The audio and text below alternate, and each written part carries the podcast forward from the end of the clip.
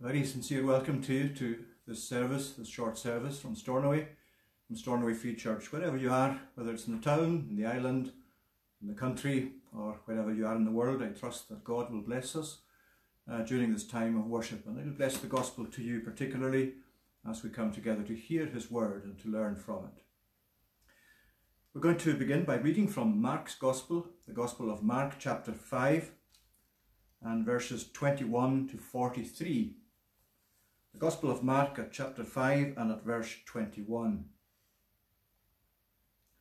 And when Jesus had crossed again in the boat to the other side, a great crowd gathered about him, and he was beside the sea. Then came one of the rulers of the synagogue, Jairus by name, and seeing him, he fell at his feet and implored him earnestly, saying, My little daughter is at the point of death. Come and lay your hands on her, so that she may be made well and live. And he went with him.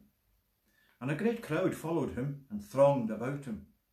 And there was a woman who had a discharge of blood for twelve years, and who had suffered much under many physicians, and had spent all that she had, and was no better, but rather grew worse. She had heard reports about Jesus, and came up behind him in the crowd and touched his garment. For she said, If I touch even his garments, I will be made well. And immediately the flow of blood dried up, and she felt in her body that she was healed of her disease. And Jesus, perceiving in himself that power had gone out from him, immediately turned about in the crowd and said, Who touched my garments? And his disciples said to him, You see the crowd pressing around you, and yet you say, Who touched me? And he looked around to see who had done it. But the woman, knowing what had happened to her, came in fear and trembling and fell down before him and told him the whole truth. And he said to her, Daughter, your faith has made you well. Go in peace and be healed of your disease. While he was still speaking, there came from the ruler's house some who said, Your daughter is dead. Why trouble the teacher any further? But overhearing what they said, Jesus said to the ruler of the synagogue, Do not fear, only believe. And he allowed no one to follow him except Peter and James and John, the brother of James. They came to the house of the ruler of the synagogue, and Jesus saw a commotion, people weeping and wailing loudly. And when he had entered, he said to them, Why are you making a commotion and weeping? The child is not dead, but sleeping. And they laughed at him. But he put them all outside, and took the child's father and mother and those who were with him, and went in to where the child was.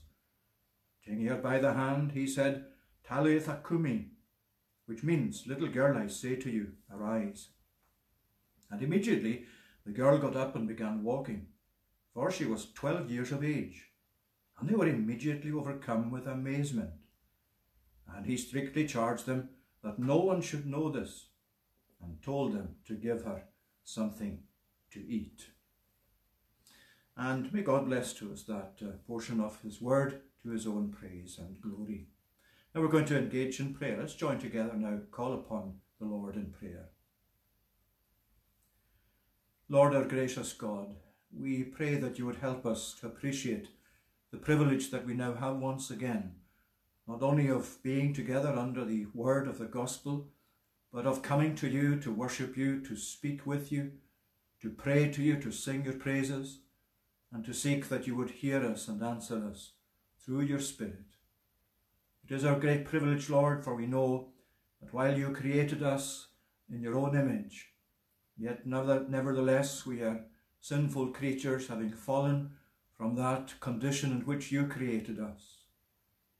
Lord our God, help us, we pray, to appreciate your greatness. We can never measure it. And as we read of it in your word, we acknowledge it is so much greater and above us than we can imagine that we can never comprehend. And we give thanks, O Lord, that you are great, and that all the things you reveal about yourself and your greatness are so true and everlasting and eternal and unchangeable.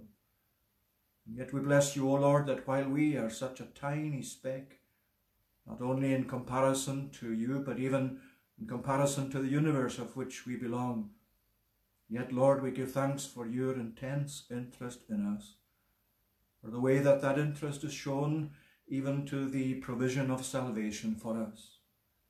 We have rebelled against you, we sinned against you, we disobeyed your word. And Lord, yet nevertheless we come uh, to stand in awe and in admiration and in thanksgiving at how you in grace reached across that great divide that we caused, so that we might be brought to be reconciled to you. Lord, we come to you tonight to give as well as to receive. We come to give you thanks. We come to give you praise, to worship you, and we seek to do so in the beauty of your holiness.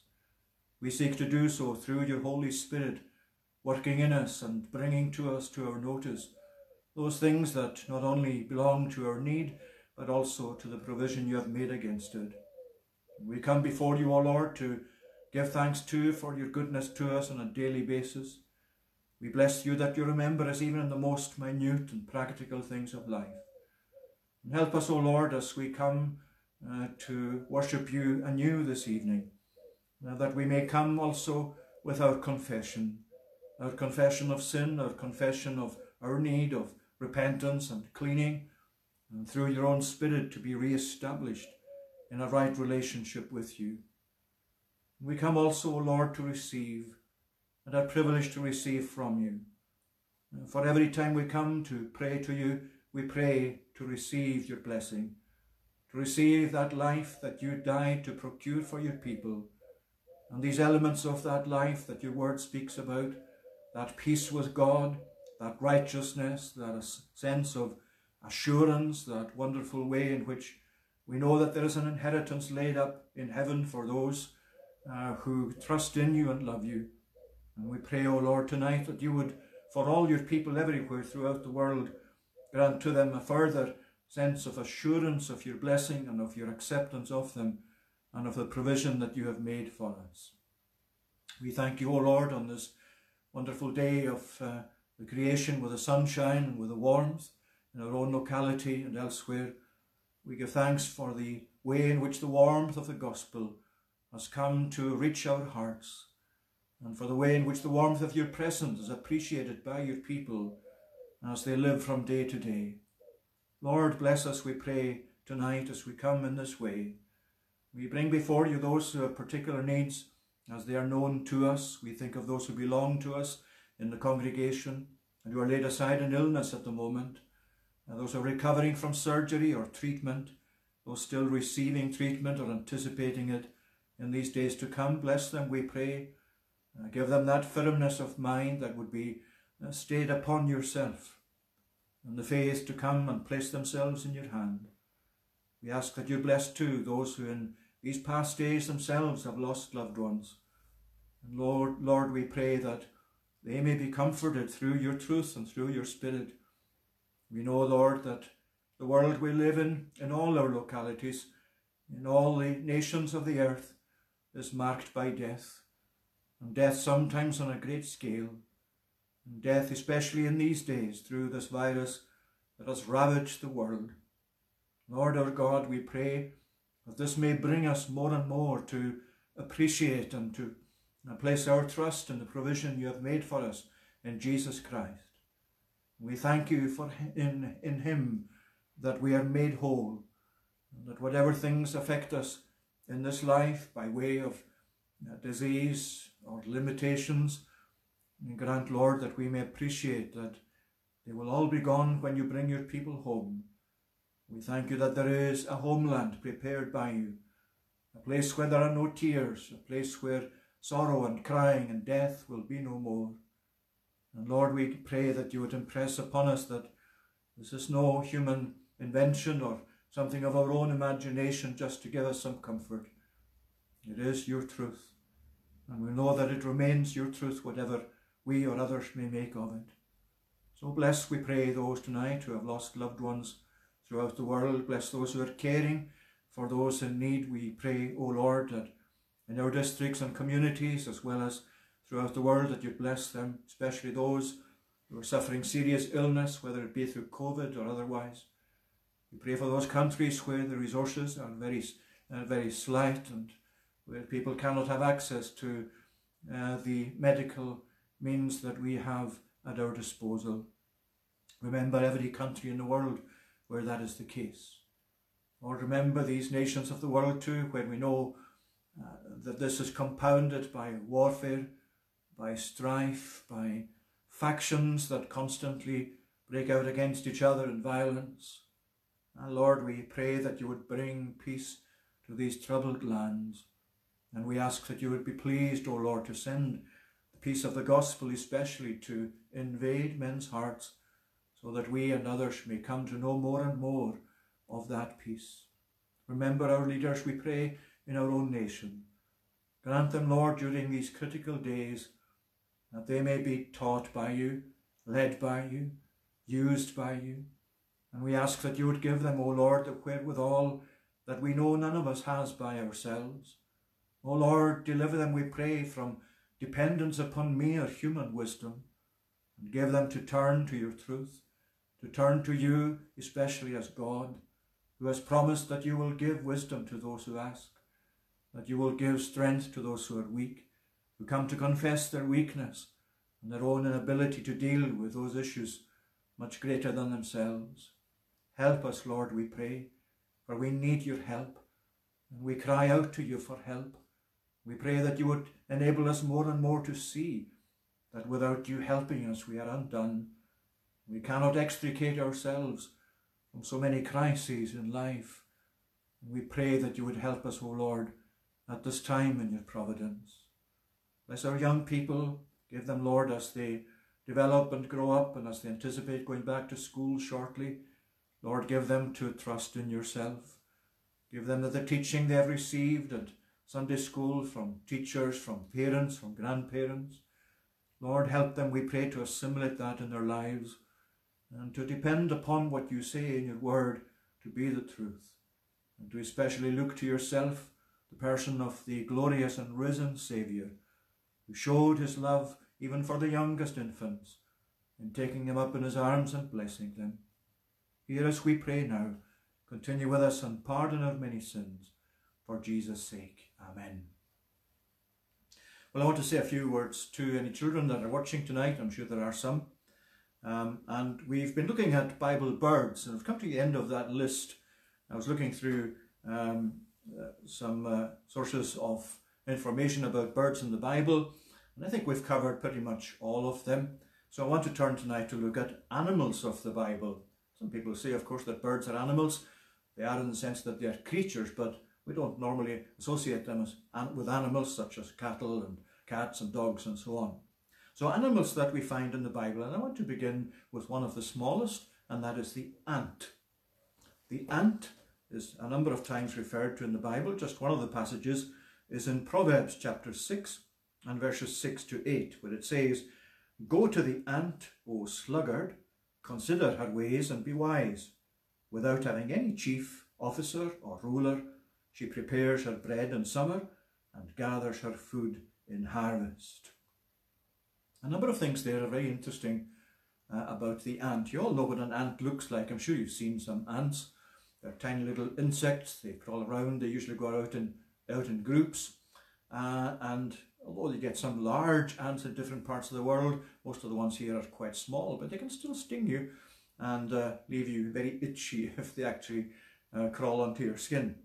Um, but one or two things about the ant we're told here uh, are interesting. First of all, it says, without having any chief, officer, or ruler, she prepares her bread in summer and gathers her food in harvest. In other words, the first thing, the ant acts for itself. There's nobody there to tell it what to do, and yet it goes out and does this very important work in preparing for the future. For the winter time that comes, she prepares in the summer. The ant prepares in the summer. It gathers up a lot of food, stores that food so there'll be food when it's not available during the winter months.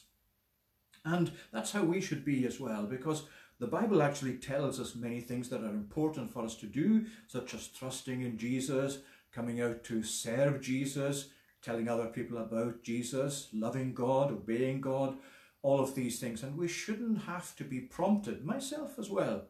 We shouldn't have to be prompted by other people to say, go and do that, go and read your Bible, go and uh, do your prayers just like the ant, that should be something that we do ourselves knowing its importance. knowing that by doing so, we're actually preparing our, our souls, our hearts uh, for that day and also for the future too, as God makes us strong. So this, the ant is really here used in Proverbs to address or to speak to the one that the writer calls the sluggard.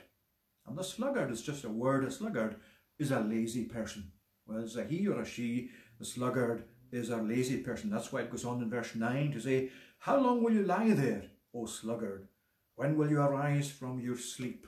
In other words, it's saying to us, as many other parts of the Bible do, says, don't be lazy, don't be a sluggard. When it comes to the things of your soul especially, don't be a sluggard. And in fact, we shouldn't be lazy really about anything. It should always give us delight to do things to help our parents or grandparents or brothers, sisters, whoever. And this uh, teaching is against laziness. But you see, it's preparing for the future as well, as we said, that the ant is doing this. That doesn't mean that the ant has a brain. Mean that the ant every day says, well, I know winter is coming, so I better go and store up my food. But it does that. It just does that because that's by instinct what it does. And we too should always be doing that, preparing for the future. The more you pray, the more you read your Bible, the more you have a living relationship with God, the more you're preparing for the future. So that whatever things happen in the future, whether they're happy things or sad things, by storing up the truth of God in your soul, you're more prepared for the future by doing that than you would be if you neglected that.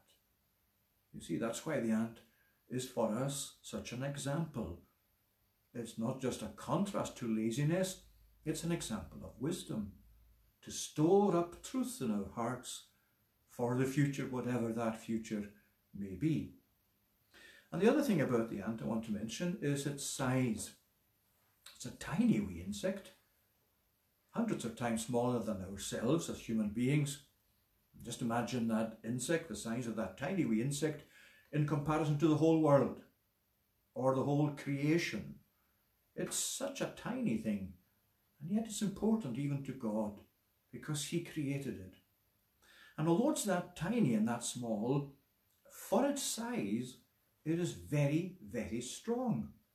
You might have seen ants actually, if you've seen them um, crawling around in groups, um, especially if they're near their nest, they go out usually in, in lines, and you'll find them sometimes carrying back like some large pieces of bread or bits of a leaf or something like that back to the nest. And if you look at them carrying them, you can see they're actually huge compared to themselves.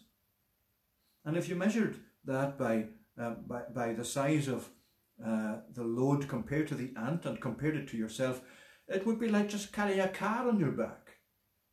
They're really, really strong, although they're so small. And that really reminds us that however insignificant and small we might be in the opinion of people, God makes us strong.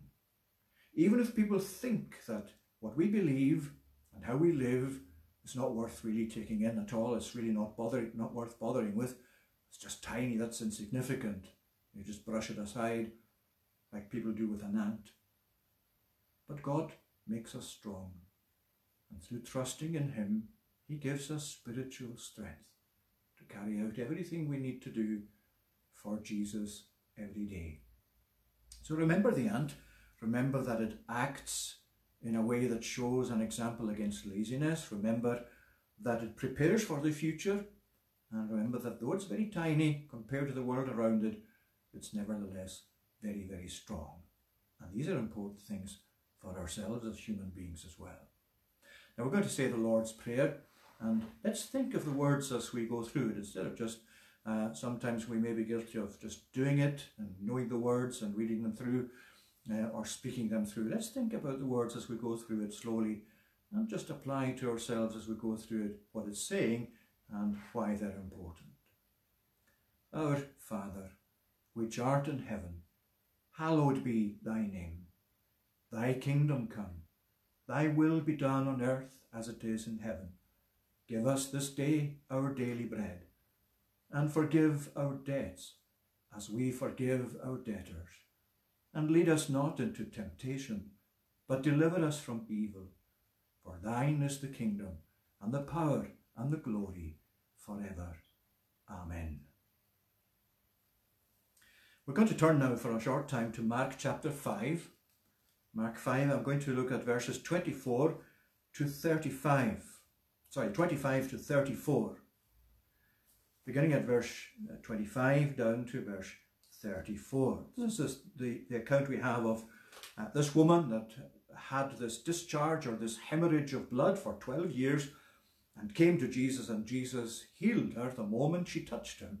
She was healed of that disease that she'd had to live with for all of those years. Now, this is an interesting chapter because even the passage we read from verse 21 through to the end of, of the chapter, you really have two events combined into one almost.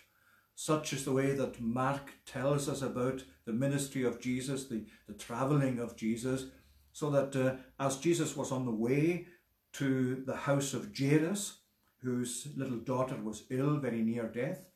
He was then met by this situation with this woman. He couldn't go to Jairus' house until he had dealt with her first. And when he had dealt with her, then he carried on to go to Jairus' house and he healed, he brought back the little girl from the dead there. So you can see from that, and it's interesting that Mark's gospel, if you go through it, you can see this word immediately occurring so many times. It's one of Mark's most commonly used words, immediately. You find it in this passage as well. Immediately, immediately. She was made whole. Immediately, verse 29, she felt in her body that she was healed. So Mark is really telling us in the ministry of Jesus that things were moving on quickly. And it's, it's so uh, humbling, really, for you and I to see how little time Jesus had to himself. The bustle and that surrounded him, this great crowd here is an example of that. And you find uh, all of that just as it were pushing him along, although he's never out of control of the situation. But there is all of this busyness, all of this bustle, all this noise, all of these things, these needs that are cramming in upon his attention. And yet he goes on with his ministry in a way that nobody else could. And you can see even here that um, as, he's, as he's moving on here, these two uh, very different needs are pressed upon him. Um, this little daughter of Jairus, near the point of death when he was first informed of it, and when he reached the home, she had died, and he took her back from the dead. And then this woman was very different to that, a very different need. And yet you can see how brilliantly, perfectly, and successfully Jesus dealt with both.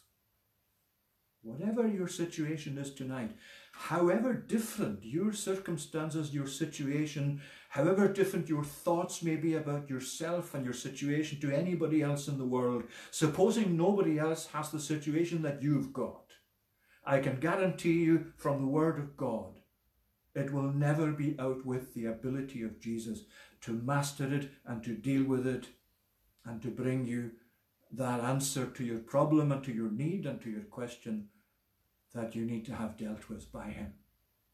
I want to deal with four things. Um, four words, really, that we can say arise from the passage condition, contact, confession, and comfort. Maybe that'll help us just to remember the passage a little bit more. The woman's condition, and then the woman's contact with Jesus, and then the woman's confession that she had been indeed healed, and then the woman's comfort as Jesus comforted her with these words uh, with which you find the passage ending in verse 34. Now let's look at her condition. And the wonderful thing about the Gospels, and this passage is no exception, is that many of the things that apply here in the ordinary sense, if you like, or in the physical sense, have a corresponding spiritual meaning and value. Though it's always important not to stress these things or stretch them out too far. But I think you'll find from this passage that there are things uh, that are very obviously meant spiritually as well as physically. And as we'll see, such as the woman's touching of Jesus, there's far more to that than just a touch with her hand of the hem of his garment, because she was exercising faith, as Jesus himself acknowledges. And so the touch of faith is a spiritual thing, which is really symbolized, if you like, by reaching out a hand physically to touch his garment. So we'll see a few of these as we go through it. First of all, then, her condition. Now, this was very difficult for this woman physically because she had this 12 year long discharge of blood. Whatever the cause of it was, we're not told, but it's very difficult to live with a hemorrhage of blood, wherever it's coming from, and find that however it's um, brought to doctors, we read here she had suffered much under many doctors, many physicians, and she had spent all that she had. All her savings had gone trying to find uh, a, a, a cure for this hemorrhage. And what we're told by Mark is that uh, having spent everything she had with all these doctors, she was no better, but in fact grew worse. The condition was actually getting worse as time went on. Not only were the doctors unable to treat it effectively, but it actually was getting worse day by day. Now, not only was that difficult physically, as if that were not enough, this would obviously also be dif difficult for her in terms of the ceremonial laws that were in place at the time. Because anyone with a constant discharge of blood like this couldn't come into the temple, couldn't engage in many of the spiritual activities um, that other people could. So she was marginalized. This woman was actually kept, if you like, by these ceremonial laws, which came over from the Old Testament, are still in place during this time. This woman, imagine the, the, the difficulty, the agony indeed of this woman, not only physically having to carry this disease about and not finding an answer, having spent all her savings and getting worse all the time, but along with that, she's marginalized. She's not allowed to take part in uh, such things as entering the temple and taking part in worship there and so on. So that's the difficulty, the condition, very briefly, that the woman had actually had to live with. And all of these different remedies, all of these different physicians that she tried, it's a reminder for us that when we have the problem of our sin, as we all have, and when we actually seek uh, to find an answer to that and try and deal with that, whether it's a guilty conscience or something that we know is wrong in our relationship with God, even if we are converted, there are sometimes we try and just manage it ourselves, don't we? Or we maybe try things that close out the pain of a guilty conscience. Some people sadly will turn to, to drink, to drugs, to just somehow ever try and close out this sense of guilt, um, this sense of lack, this, uh, this want, this terrible emptiness that they feel in life. And yet there is only one thing, there's only one person, only one physician that can really deal with that. And that is Jesus. And you see, this woman's uh, condition was such that when she heard about Jesus, she tried all of these alternatives. And you know, maybe you're listening to that tonight, as, as I myself was for a while, coming through life and knowing something of what the gospel says, knowing some other people who had come to turn to Jesus and come to give their lives to him, knowing that he was their saviour and they were commending him to myself and to others, and yet hard as we would try, hard as I would try and manage on my own, I would say, well, if I live like this for a day, I'll try and do the same tomorrow, and then maybe I'll just progress into being a Christian. And of course, that didn't work. Because you cannot come to obey the law of God by yourself, however hard you try. You can't come and manage your own life and put everything into place, however hard you try. The only way it can be done is for the power of Christ to live and work in your heart, for your life to be taken over by Jesus himself, for him to sit on the throne of your heart. And that's as we'll see what this woman actually found out. But you know, verse 28 here, you can see what she came to conclude. She had heard reports about Jesus. She said, even if I touch his garment, I will be made well. Every alternative to Jesus himself will leave us getting worse. Because, you know, sin is not a neutral thing. Our sin is not something that lies there dormant, if you like, and doesn't develop. Our lives as sinners don't just lie still if we don't have our sins forgiven. They keep multiplying. The thing keeps getting worse in terms of our relationship with God and how God sees things. And this woman's condition reminds us that there is only one answer to our plight as sinners. We don't have to look for an answer anywhere else. This is the great thing about the gospel. However hard it is for us to accept it, however hard it is for us to actually say, well, I know God is true and this must be true. This, friends, is how it is. This Saviour, this Jesus, is the one who is an, who the answer to all our needs as fallen sinners. There's our condition, how it uh, shows really our own condition when you put it into spiritual terms. Secondly, there's the woman's contact. As we said, it, it began really, in a sense, with her hearing about Jesus. When uh, she heard reports about Jesus in verse 27, she came up behind him in the crowd and touched his garment. You see, she heard about Jesus, so that really gave her some element of hope, uh, something that she maybe thought, well, surely that's going to be the answer. I've tried everything else, so I hear, I hear about this person. He's cured other people. I'm hearing that he's able to do the kind of thing that I need. So I'll go and see him. I'll go and touch him. Because her conviction was, even if I, this must have been from what she heard about him, because this was what was in her mind, uh, because she said, even if I just touch the hem of his garment, I shall be made whole, I shall be made well. She must have heard reports of him about his ability and even how he had cured people of illnesses and so on. So this was how she accepted that word. Now, there are two things that follow from that. I think, first of all, how important it is that we ourselves spread the news about Jesus. I know the children do this even for Sunday school. When they tell their children uh, along with them, classes in school or wherever else, about Jesus and how about how good it is to learn about him in Sunday school or whatever. And as adults, we have the same responsibility, same privilege indeed. And it doesn't really need that you go out into the street and start preaching in the street. Some people do that. I couldn't do that myself very easily. But it does mean this that in the ordinary things of life, if I may put it that way, the everyday, day to day things that we have to go through in life, and the people that we meet in these day to day issues of life. It's there that we have our opportunities to tell them about this Jesus. When somebody comes and tells you about what they're worried about, when somebody comes and tells you something that's affecting their lives negatively, when somebody says, I'm really worried, you know, I have to go to hospital next week. All of these and many, many other ways besides are ordinary, if you like, daily events in providence into which we can introduce this person, this Jesus, and tell these people, look, I can tell you what he has done for me. I can tell you how I found things once I brought them to him and once he had actually changed my life. And so you feed that into your everyday conversation and our everyday interaction with people. But the other point is this that there are many people, sadly, who know the truth about Jesus and never do what this woman did.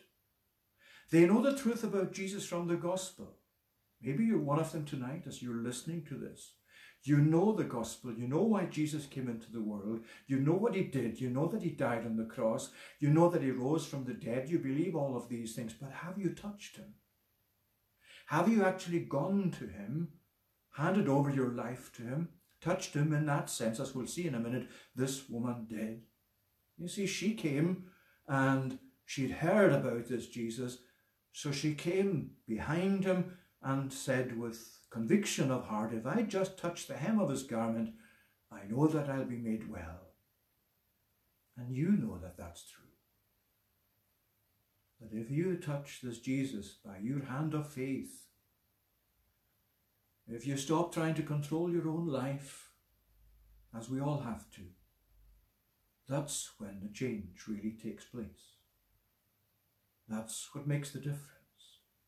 So let's look at the act of touching, the woman's contact with Jesus, verses 27 and 28. See, it wasn't enough that she had this conviction in her mind, that she'd heard about him, and that she came to near to where he was. It wasn't enough for her that she came near him, that she'd be in his vicinity, that she was part of the crowd that were following. She needed to touch him.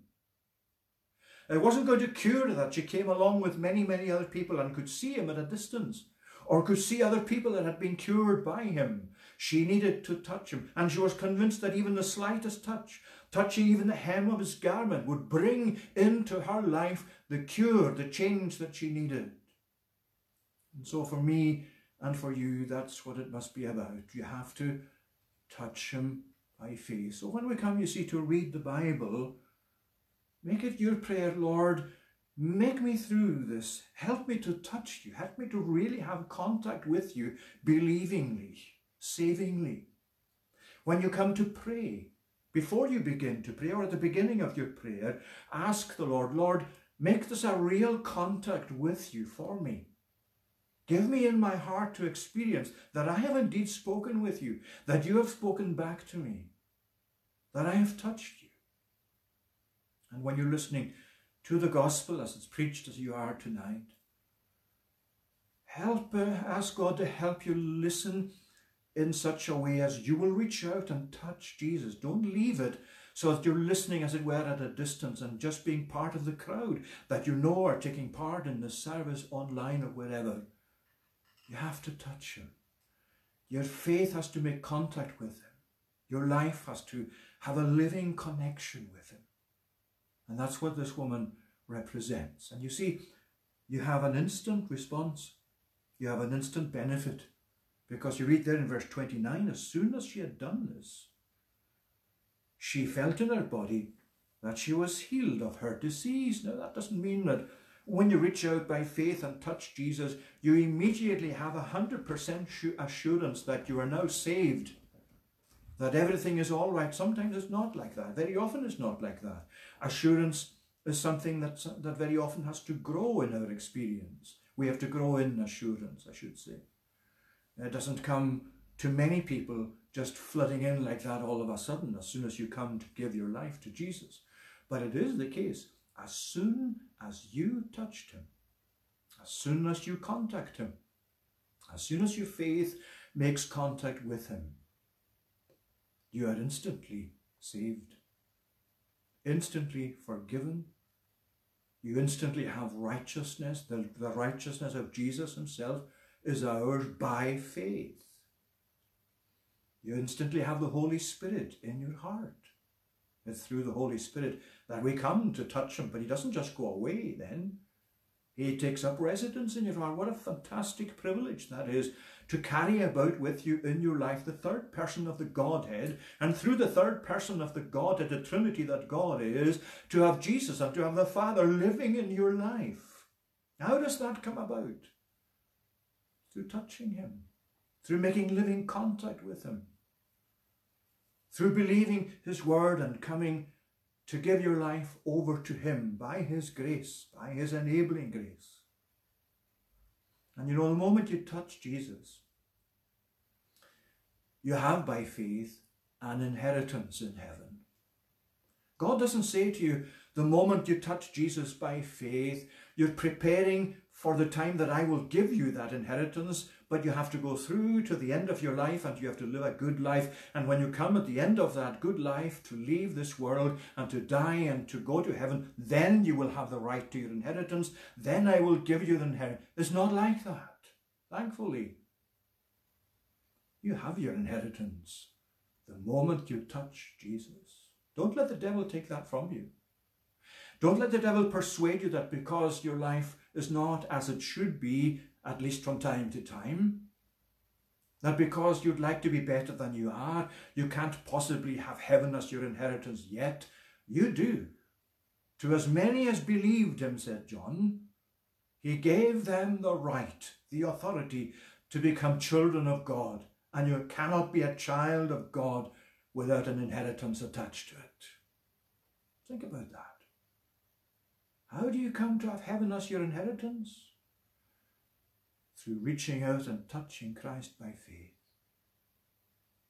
To actually have your life taken over by Him, willingly on your part and on His. And to have that inheritance. You have it from that moment onwards, but of course you won't have the full enjoyment of it, and you won't have it in that full sense until you come to occupy heaven itself. The woman's contact began with what she heard. The woman's contact was by her reaching out and touching his garments, exercising faith by which she said, even the very hem of his garment, if I touch just that, I'll be made whole. And you know, that reminds us too, I think, uh, a point that just comes to mind is now, there's not just great faith that benefits from touching Christ. You may tonight say, I wish I had the faith of so and so. I know so and so, and I know that their faith is so much stronger than mine. I wish I had the kind of faith that some of these people in the Bible had, or some of the uh, Christians down through history had. Let me say this to you.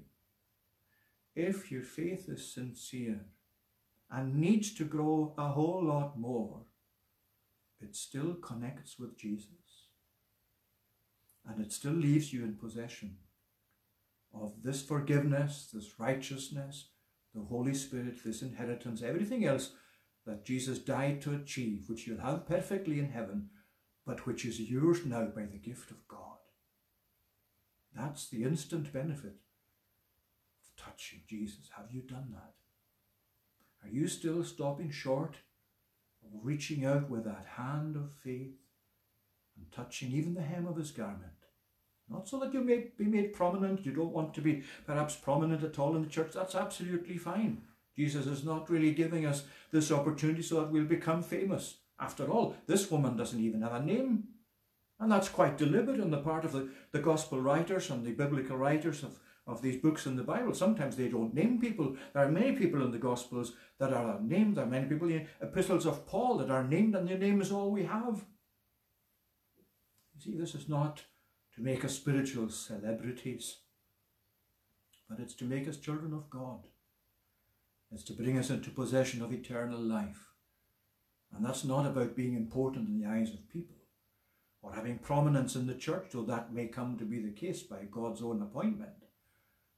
The important thing is that Christ is yours, that you are his, and that you have this wonderful benefit of all that contact with him brings.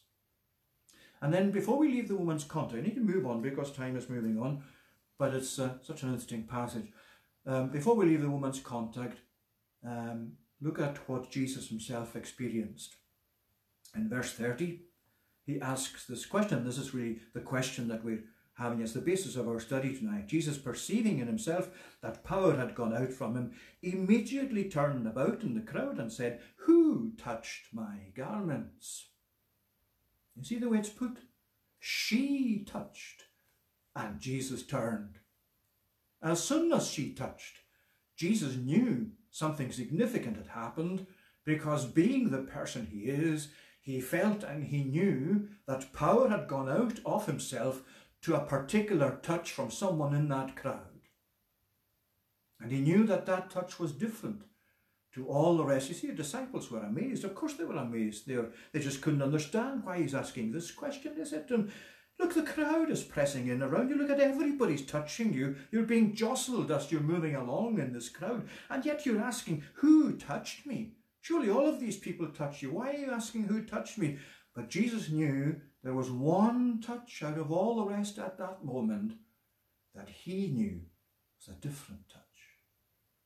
A touch that meant to him somebody had drawn life from him, power from him, salvation from him, a cure from him.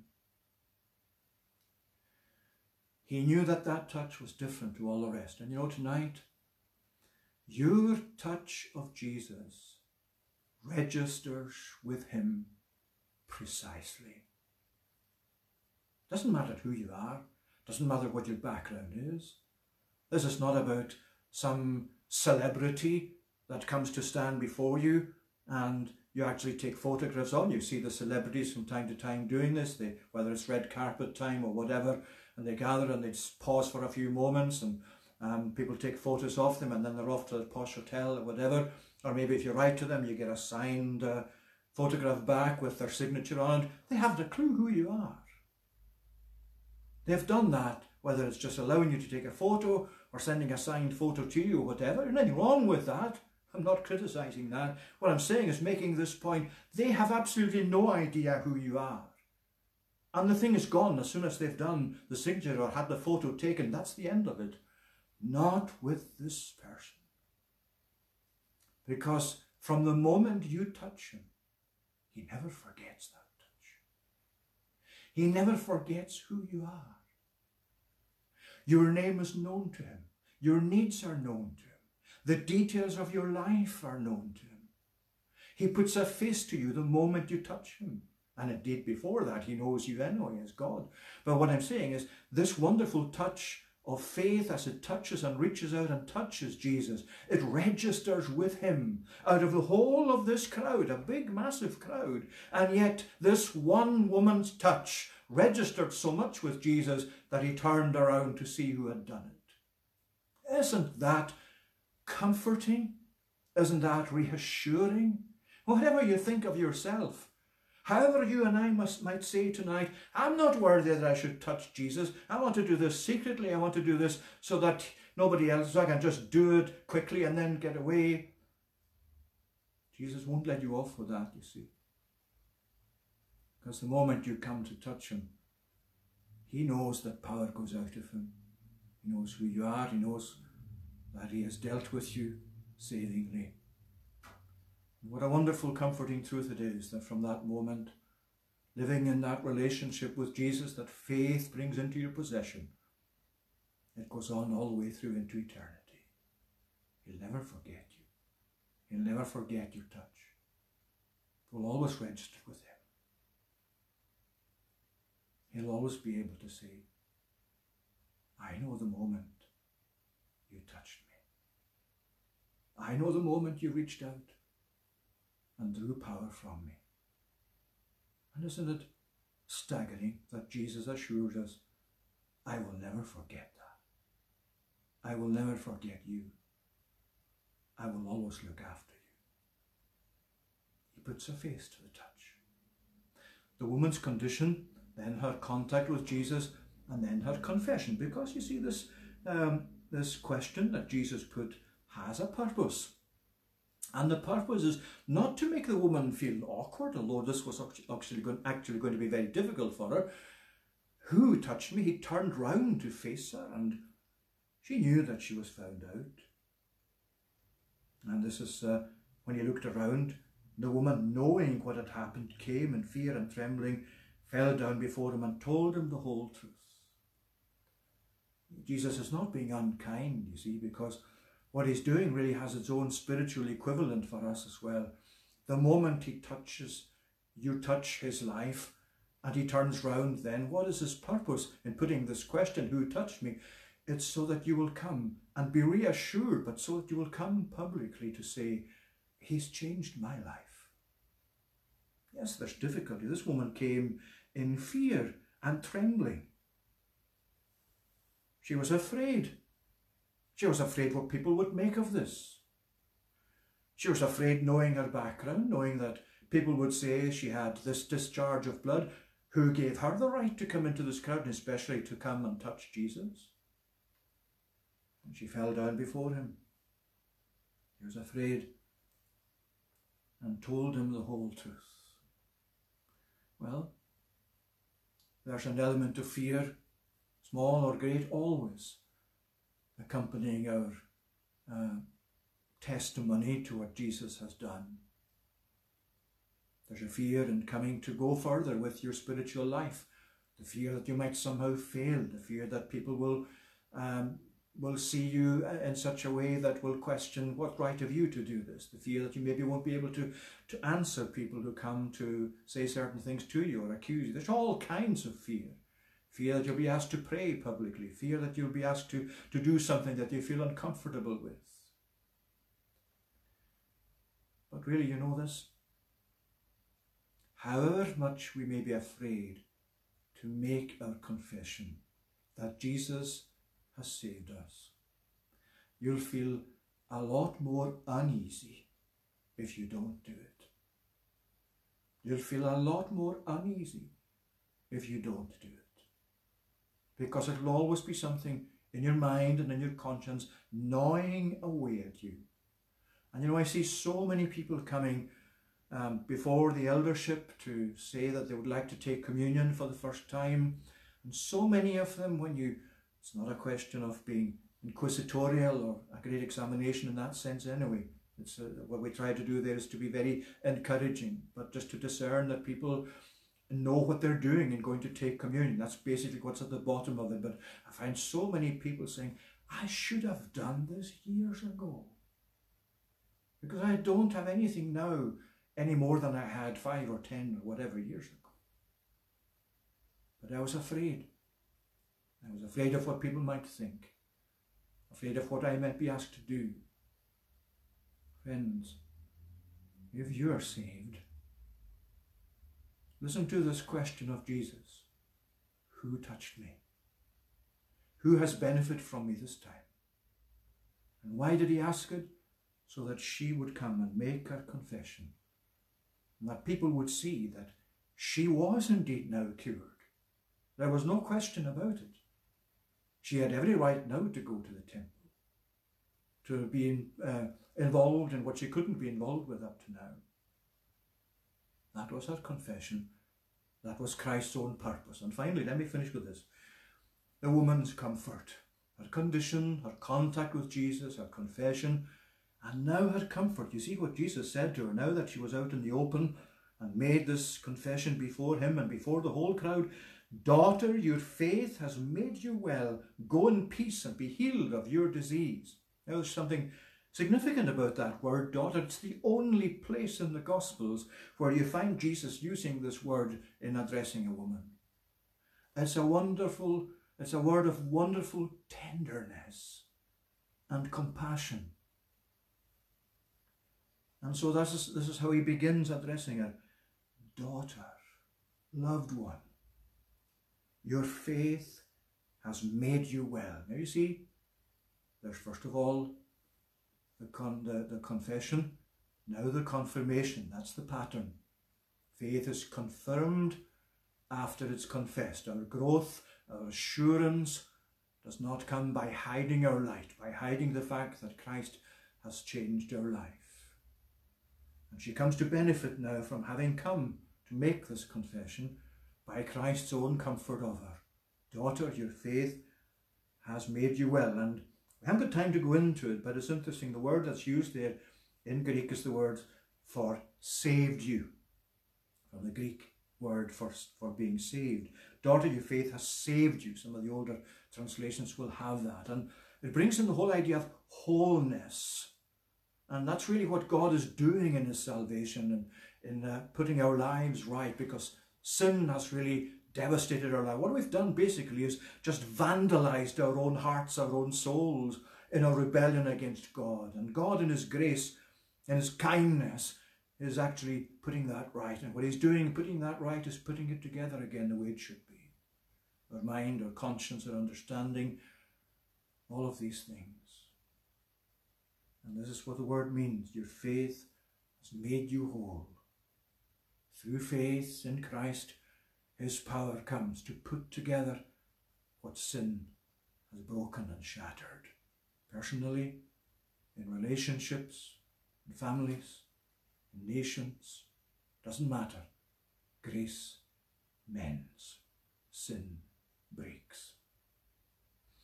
And then finally, just this go and be healed of your disease. Go and remain healed of your disease. He's assuring us it's gone. He's assuring her it's gone. And sometimes we have difficulty just reckoning with the fact that once our sin is forgiven, it's forgiven for good. It doesn't come back to stand against us accusingly anymore. Even though at times we know we sin every day, we have sin to confess every day, but sin in the sense in which it brings condemnation to us is gone. We have Christ's righteousness in its place. And so this is what he's saying. The moment you touch him, the moment that touch brings you this salvation, go and remain healed of your disease. Go and keep well because that's what salvation really is about. Well, what a contrast. What a contrast to the way she began that day. the way she ends it. What a contrast to the way that she set out that morning, to what she now is, as she goes back home in peace and healed of her disease. That's the difference that Jesus makes to a life. He bless his word to us. We're going to conclude now by singing in Psalm 146. Psalm 146 is from Sing Psalms. And we're singing to the tune Sussex. The verses are verses 6 to 10. That's on page 191 if you're using the usual psalm books. He who made the earth and heaven and the seas with all their store, he who keeps his every promise, who is faithful evermore. From verse 6 to the end of the psalm, Psalm 146. He who made the earth and heaven and the seas with all their store, he who keeps his every promise,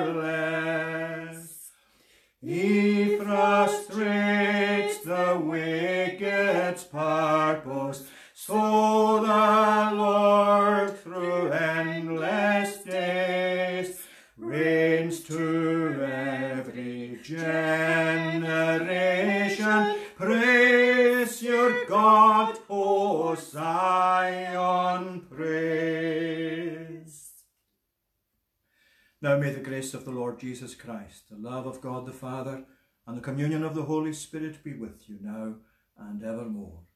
Amen. Let me thank you once again for joining us this evening. I hope you've had a blessed day, and I trust that God's Word will remain with us in this week we've now entered. And uh, I pray that God will keep you all safe and well in these days to come. Thank you.